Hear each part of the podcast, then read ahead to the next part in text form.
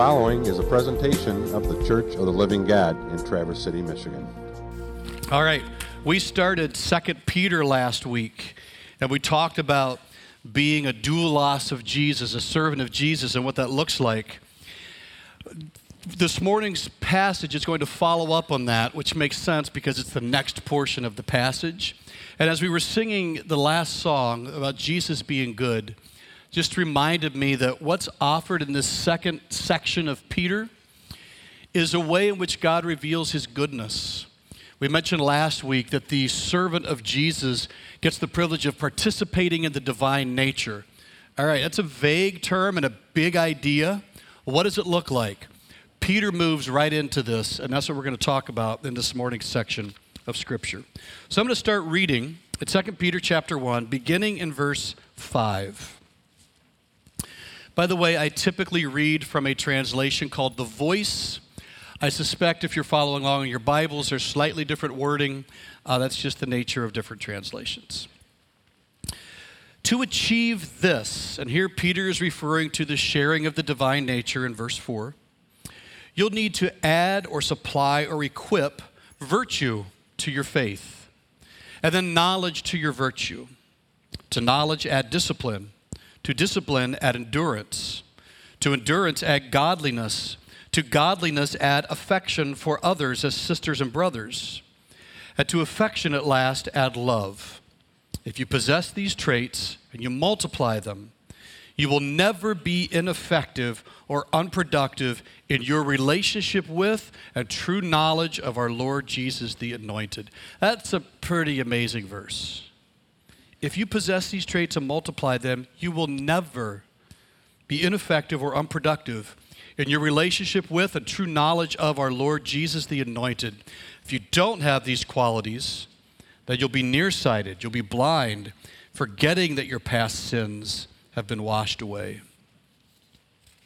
So let's talk about what it means to share in the divine nature, and we do this by equipping ourselves. So there's a Greek word here. I could not find a place online that gave me a pronunciation, so here we go. Epikoregion.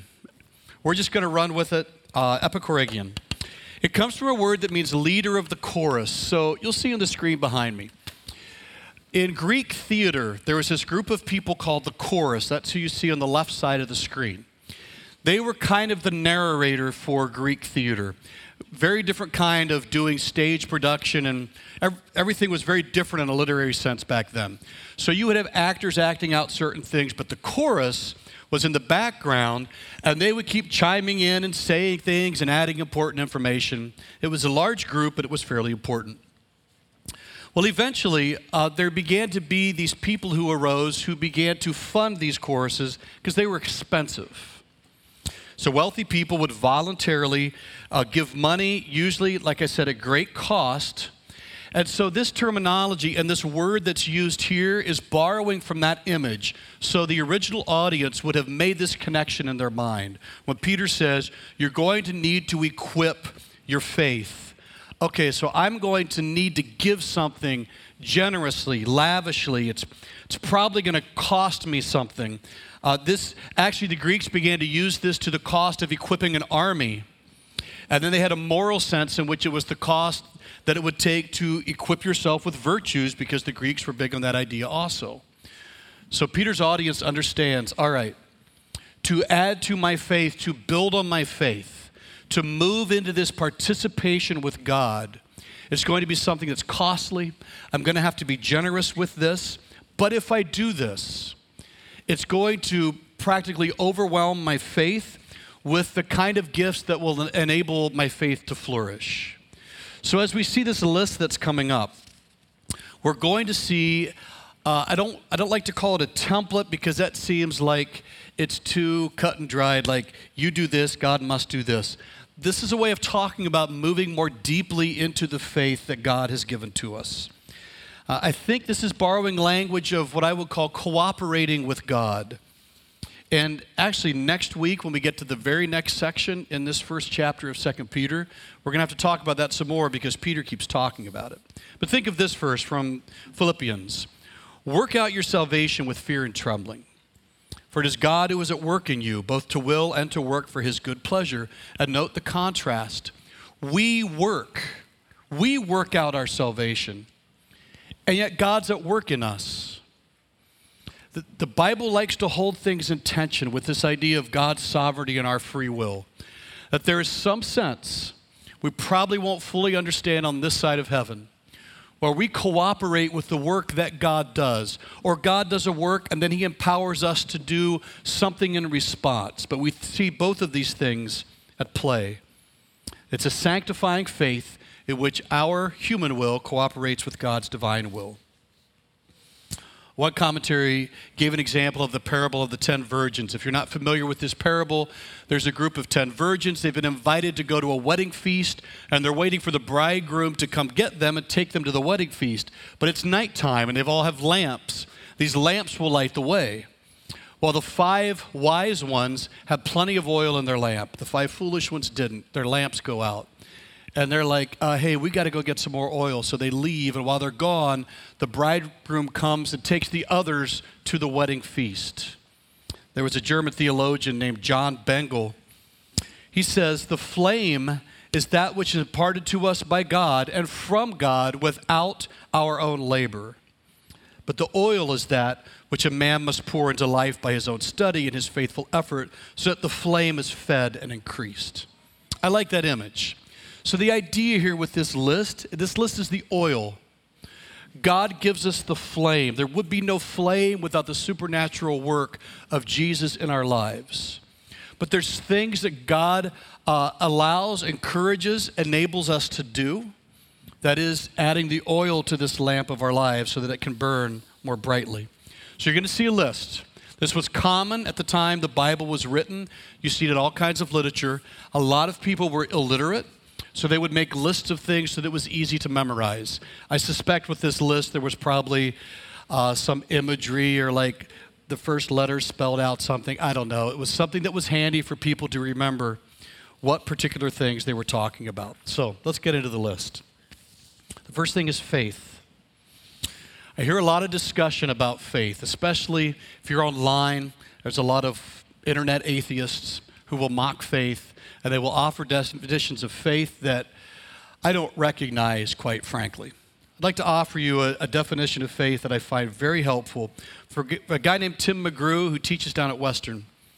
He says faith is trusting, holding to, and acting on what one has good reasons to believe is true, even in the face of difficulties. I like the progression he offers. You trust, you hold to, and then you act on it. Fact, I think the Bible typically portrays faith as a lifestyle more than simply some type of mental agreement. Now, I think it involves mental agreement, believing that Jesus is who he said he was, that our sins are forgiven because of his crucifixion, that we're given new life because of his physical resurrection. Those are things we wrap our minds around.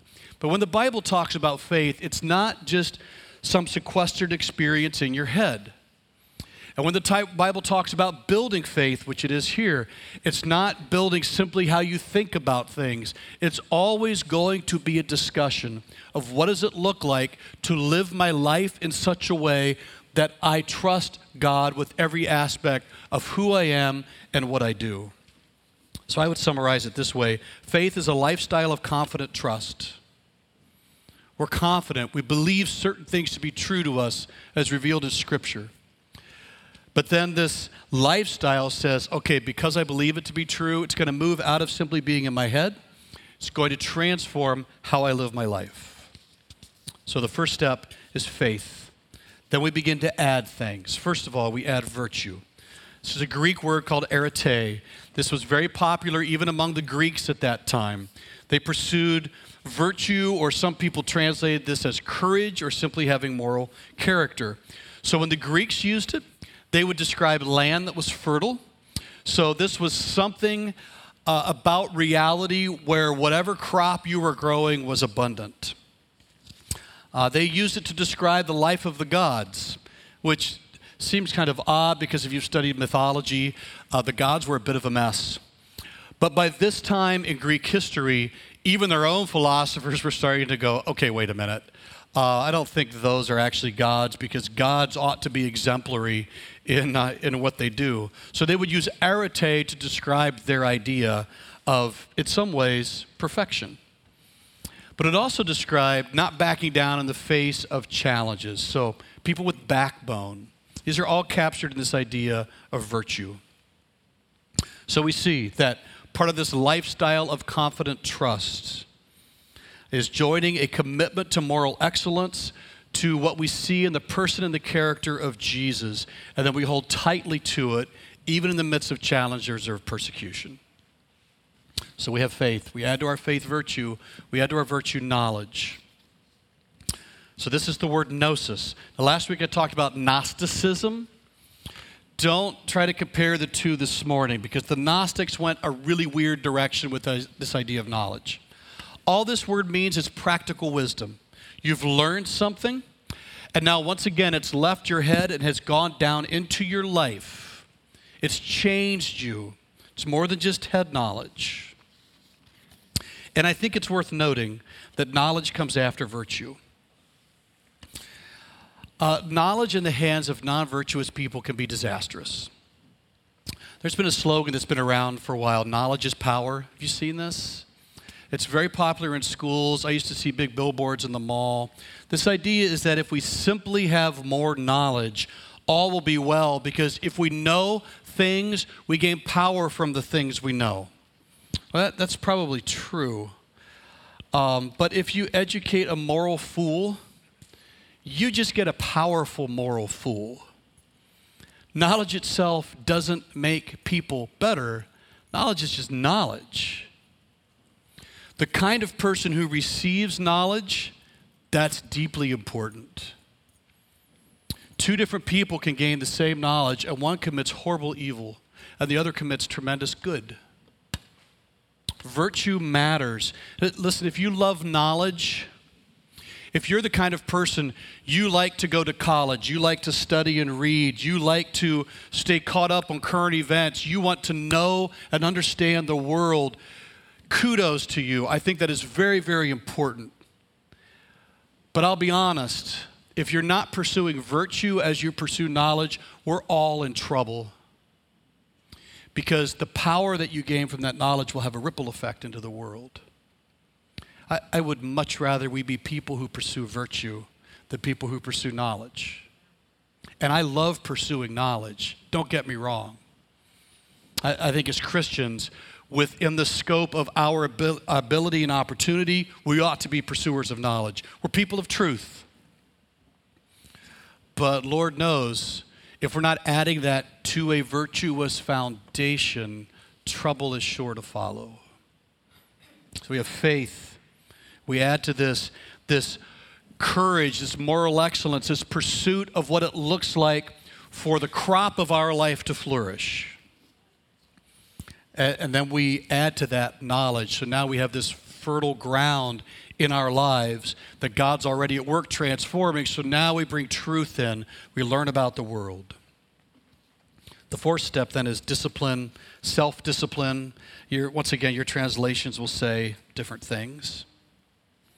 And, and I would actually think that a person of faith and then virtue, this pursuit of excellence, and then this pursuit of truth, but if you're that far, by that point, you'll recognize self discipline's a big deal. Simply this ability to not be blown about by all our passions. The word used here, and, and I don't want to get lost in the weeds of semantics. I happen to really like language studies, and I recognize not everybody here does. Perhaps very few of you. So I'll try to make this quick. The Greeks talked a lot about the struggle between reason and passion. And they actually had like four quadrants. And the word used here is the quadrant or the word where reason fights against passion and wins. So it doesn't discard passion. It doesn't necessarily say passion is bad. It just says that at the end of the day, we as passionate people have to have our passions guarded or regulated or guided in a particular way. I think honestly, it's, an, it's a realistic view of life. I mean, what does Paul say? He writes about his passions. The things I don't want to do, I do. he has this big thing about what do I do with this war inside of me? And Paul's conclusion is thank God I have God. But it's a very honest recognition that there is a war inside of me. And, and this is the word. This word is acknowledging you have passions that want to come out in various ways, but you're also a reasonable, rational person. God has given you the gift of a brain. And as you are moving from faith to virtue to knowledge, now you're beginning to apply that as you look at how you live your lives. So I, I would argue this being a Christian does not remove our passions, being a Christian tames our passions, or perhaps you could say it orders them or directs them. Last week we said we become a doulos or a slave of Christ it seems like one of the benefits of that is that our passions, because they are a slave to Christ, are also become a slave to us rather than a master of us. I, I remember, I think I've talked about this for a while up front. Uh, I, I remember when I was moving out of my years of addiction to pornography that I was so frustrated with the difficulty of the challenge. I prayed that God would take away my, my passion, my lust, my, my sexual passion, sexual desire. Um, God didn't. And sorry that you have to hear this, Vince, but that's been a good thing for my wife and I. All right? I, and I realized at that time that God didn't intend to take away that thing that was difficult for me at that time. He tended to order it properly, not just for our good, but for His glory. It wasn't that the passion I had was wrong, it's that it was broken, it was disordered, had to be reordered. Does that make sense? Um, I've told my boys this um, because I remember my teenage years, and this is, I'm sure, is true for guys and girls both, but I'm a guy, so I'm going with my experience. Uh, man, when hormones are raging when you're a teen, that's a difficult time. And I've told my boys, uh, listen, the best way to deal with sexual passion is not to try to ignore it or pretend it's not there or pray for it to be gone. The, what we do with sexual passion is we surrender it to Christ because we need it ordered, not taken away. It's part of how God made us. It's part of a good gift He has given us. And in fact, when expressed in the proper context of marriage, it's a fantastic gift. We don't need to be freed from that. We need it to be surrendered to Christ. So, the question I would have in general when it comes to the passions of our lives is Is our passion directed in the service of God? Is our passion ordered toward the good? What does it look like to have a holy outlet for the passions that we have, such that they direct us toward using them a way that is good for the world and brings God glory? So I'll give a couple other examples. Um, I, when I was a kid, man, I struggled with anger. And I know there's a number of you in the room here who have really struggled with anger. I get it. I don't think God wants to free us of anger because there's a righteous form of anger. God Himself is angry at certain things. And if God can be angry and be holy, surely we can be angry and be holy. Like angry at sin, like there's clear things in the Bible we ought to be angry at. We ought to be angry at injustice. But there's a difference between an unguided and unholy anger and a guided and holy anger. Part of what this journey looks like faith, virtue, knowledge, discipline is taking the time to be honest before God and others and saying, How do I channel this particular passion in a way that builds the world rather than destroys it? That builds up people around me rather than hurts people around me, and then to ultimately reveals something about the heart of God. Uh, I suspect part of this discipline is turning lust or greed to righteous desire. It's okay to desire things. God made a beautiful world with fantastic things, and we look around and we see that, uh, and we, that's cool. Right. Okay, so there's a righteous desire that honors the beauty and goodness of God's creation. But that can easily be broken or distorted into an unrighteous and unholy desire that now begins to use people, that now begins to be envious and jealous in the worst sense of the word, right? So it's not the desire that's wrong, it's the ordering of the desire. I suspect this can include things like the love of money becoming the love of making money in order to give money in the service of God and of others. So if you have the gift to make money, make money for the glory of God. If you love money, then pray that God helps you to reorder this such that your love of money isn't actually a love of money, it's a love of being given something that you can pass on to help the world flourish for the glory of God. Does that make sense about the reordering of passions? And if you come to Message Plus, we could talk about, there's a lot you could unpack here. Just trying to give this idea that one of the things that's offered to those of us who surrender our lives to Christ, we're a doulos, we're a slave or we're a servant. Peter says, listen, you will begin to participate in the divine nature. Awesome. Part of that participation includes a self discipline where there was not a self discipline before, because now the power of God is working in us and building something that we could never do on our own. All right, fifth step is endurance. So, a writer named Cicero defined a similar word this way as a voluntary and daily suffering of hard and difficult things for the sake of honor and usefulness. So that was the way the word was understood at the time. So odds are good. If you have faith, you're, you're seeking to add virtue. You're getting this wisdom that comes with practical knowledge. And self control is beginning to become this obvious thing in your life. I suspect endurance and steadfastness will follow. Part of the reason is because you are now seeing what it looks like to be transformed by Christ in you. And now you have a track record of being a new kind of person where you, you, might have before hated who you were. You were frustrated. Your life was characterized by failure and it's exhausting. And now you start to have this track record of, whoa.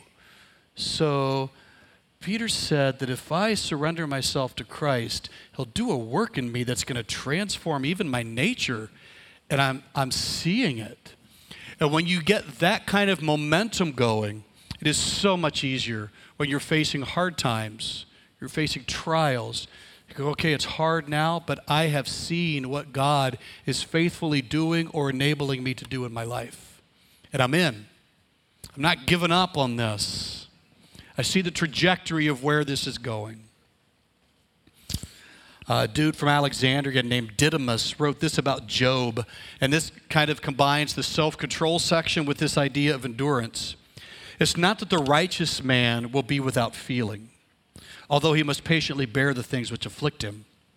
It's a true virtue when he deeply feels the things he toils against, but nevertheless despises sorrows for the sake of God.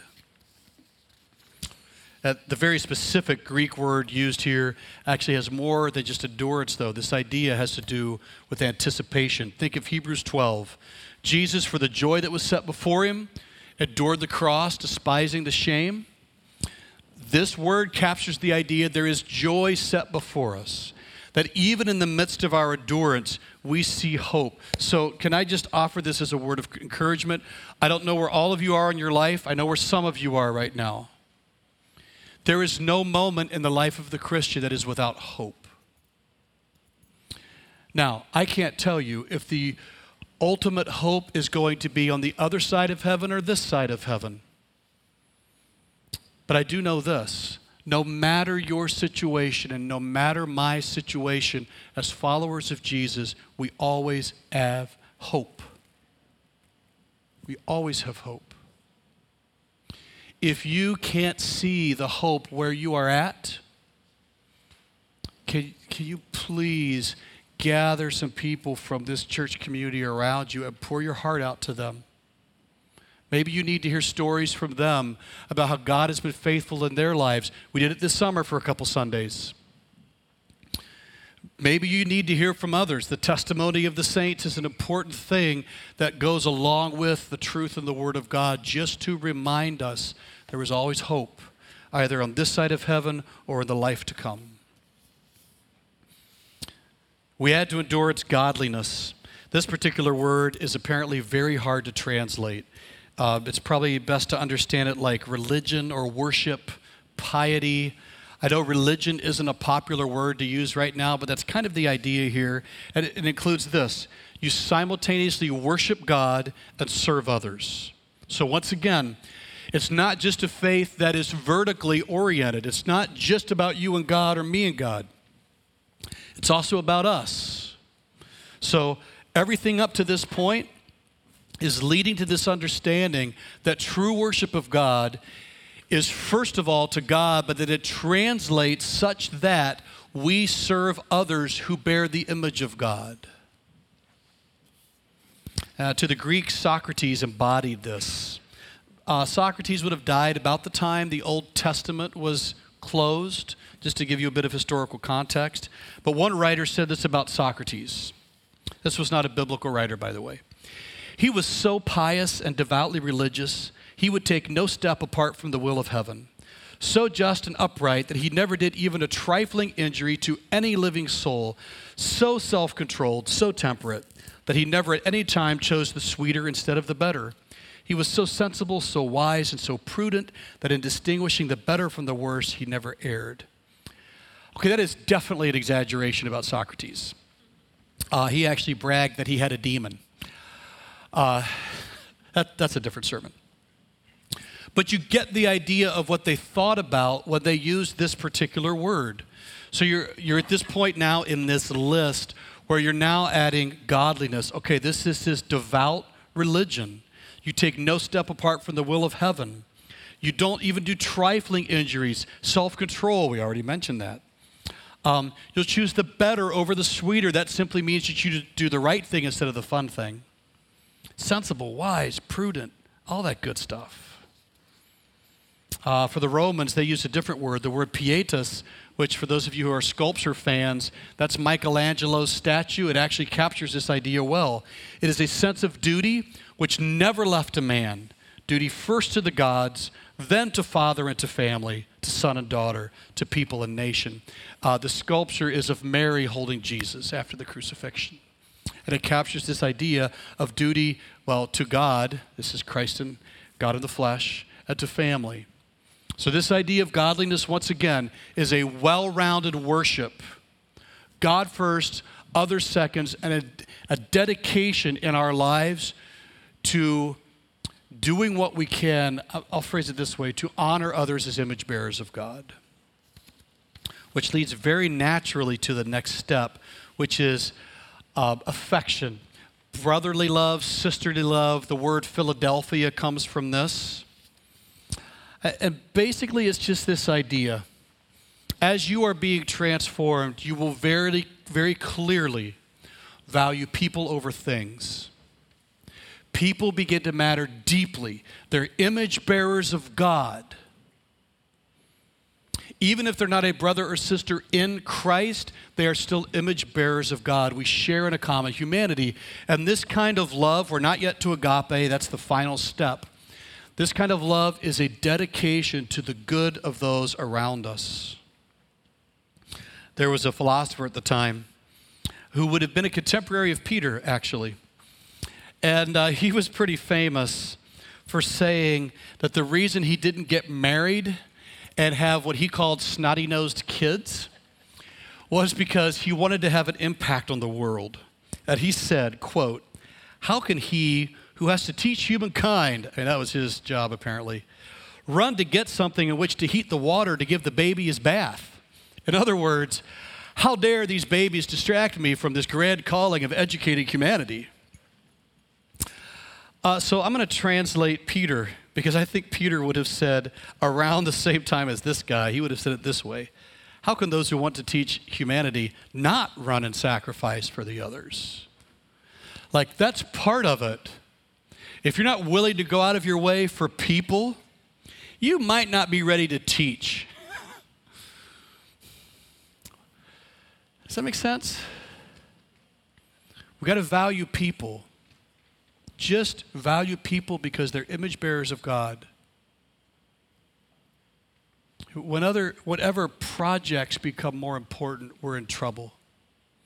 whatever people are a distraction from the super important thing I have to do, that's a yellow flag that something might be disordered in how we're thinking about life. And I'm not talking about the rhythms of needing vacations and breaks and having jobs. I'm not talking about that. I'm just talking about this sense that, and I, you don't have to raise your hand if you're with me on this, but I've been through times in my life where people annoyed me. How dare you distract me from the important work that God has called me to? But what is one of the most important things God has called me to? People. Isn't that the point? Jesus didn't give his life for things, did he? Gave his life for people. Now, all the world will be renewed as, as a byproduct of that, which is awesome. But Jesus came for people. The people of Jesus are here for people. Hmm. Yeah, we've got to remember this order of priority in our lives. And that brings us to the last step, which is love, which is specifically now agape love, which we talk a lot about. It's the deliberate choice to work for the highest good of another. It's sacrifice for that goal. It's something that comes from our will, not our emotions. By the way, you might be hearing connections back to the very beginning of this list on some of these things. It's deliberately loving the unlovable when there's nothing that makes us want to love them. It's a fruit of the Holy Spirit. And it is a sign that we're sharing in the divine nature. 1 John 4, verses 7 and 8. Let us love one another. Love is from God, and everyone who loves is born of God and knows God. Those who do not agape love do not know God, for God is agape love. This is a daunting verse. If we say we love God and we hate, hate our brother, we are a liar. Scripture. We can't separate these things. Love of God, agape love of God, translates into agape love of others. They are connected in such a way that they cannot be separated. If you do not have one, you do not have the other, is the clear teaching of Scripture. Now, we could probably spend a month of a sermon series on what it looks like to live out agape love practically. Once again, I invite you to Message Plus if you want to talk more about it. So last week I noted that the fact that God calls us to be a doulos, a servant that will be uh, transformed such that we share in his nature, it's a fantastic calling and it's, it's a foundation for Christian self worth. God wants you. God wants you. He calls you to be a part of his household. The language Peter uses is servant. Other language of Scripture says son or daughter. But God wants you to be part of his household. And we've said this before if God calls you, he will equip you. Okay, so he, here is the equipment. Second Peter shows you what it looks like that God offers equipment, and I'll use Ephesians imagery now that we put on as we do this cooperation with God. And so this is the second part about our foundation of self-worth is that you can participate being transformed into the divine nature. You can participate. You. There are no exceptions in this room. Wherever you are, whatever has been done to you, whatever you're doing now, God calls you into his household. And when God calls you into his household, he equips you to be a part of this transformation that he's doing in your life. the end of the section we read if you possess these traits and multiply them, you will never be ineffective or unproductive in your relationship and your epigenosis. That was our word last week of our Lord Jesus, the anointed. So, no matter where you are in life, if you are on this path, Note this last verse. Your life is not useless and unproductive. Your life is actually fruitful. Uh, I feel like I've had a lot of conversations over the years with people who feel like they are stuck in a place in life where they are worthless, they're doing nothing important, their life doesn't matter. Uh, they have no idea why they're even here. Where's meaning and value and, and purpose in this life?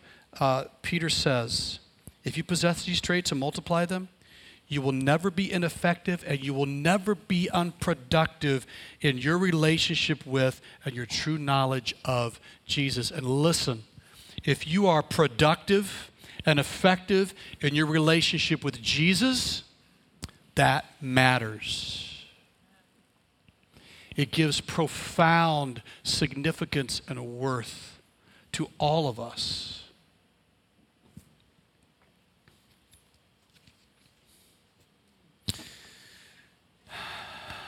Lord, that, that feels like the right place to end. That through Christ, we have confidence that our lives have profound meaning. That you offer to us the privilege of being part of your household, of being a servant, of being a slave who is transformed into your image, uh, of being a son and a daughter. Whatever imagery is there, Lord, all of them lead us to the conclusion that as you bring us in to your household, into the kingdom, there is a work that begins in us, an incredible work. And no matter who we are when we entered the kingdom, no matter who we are now,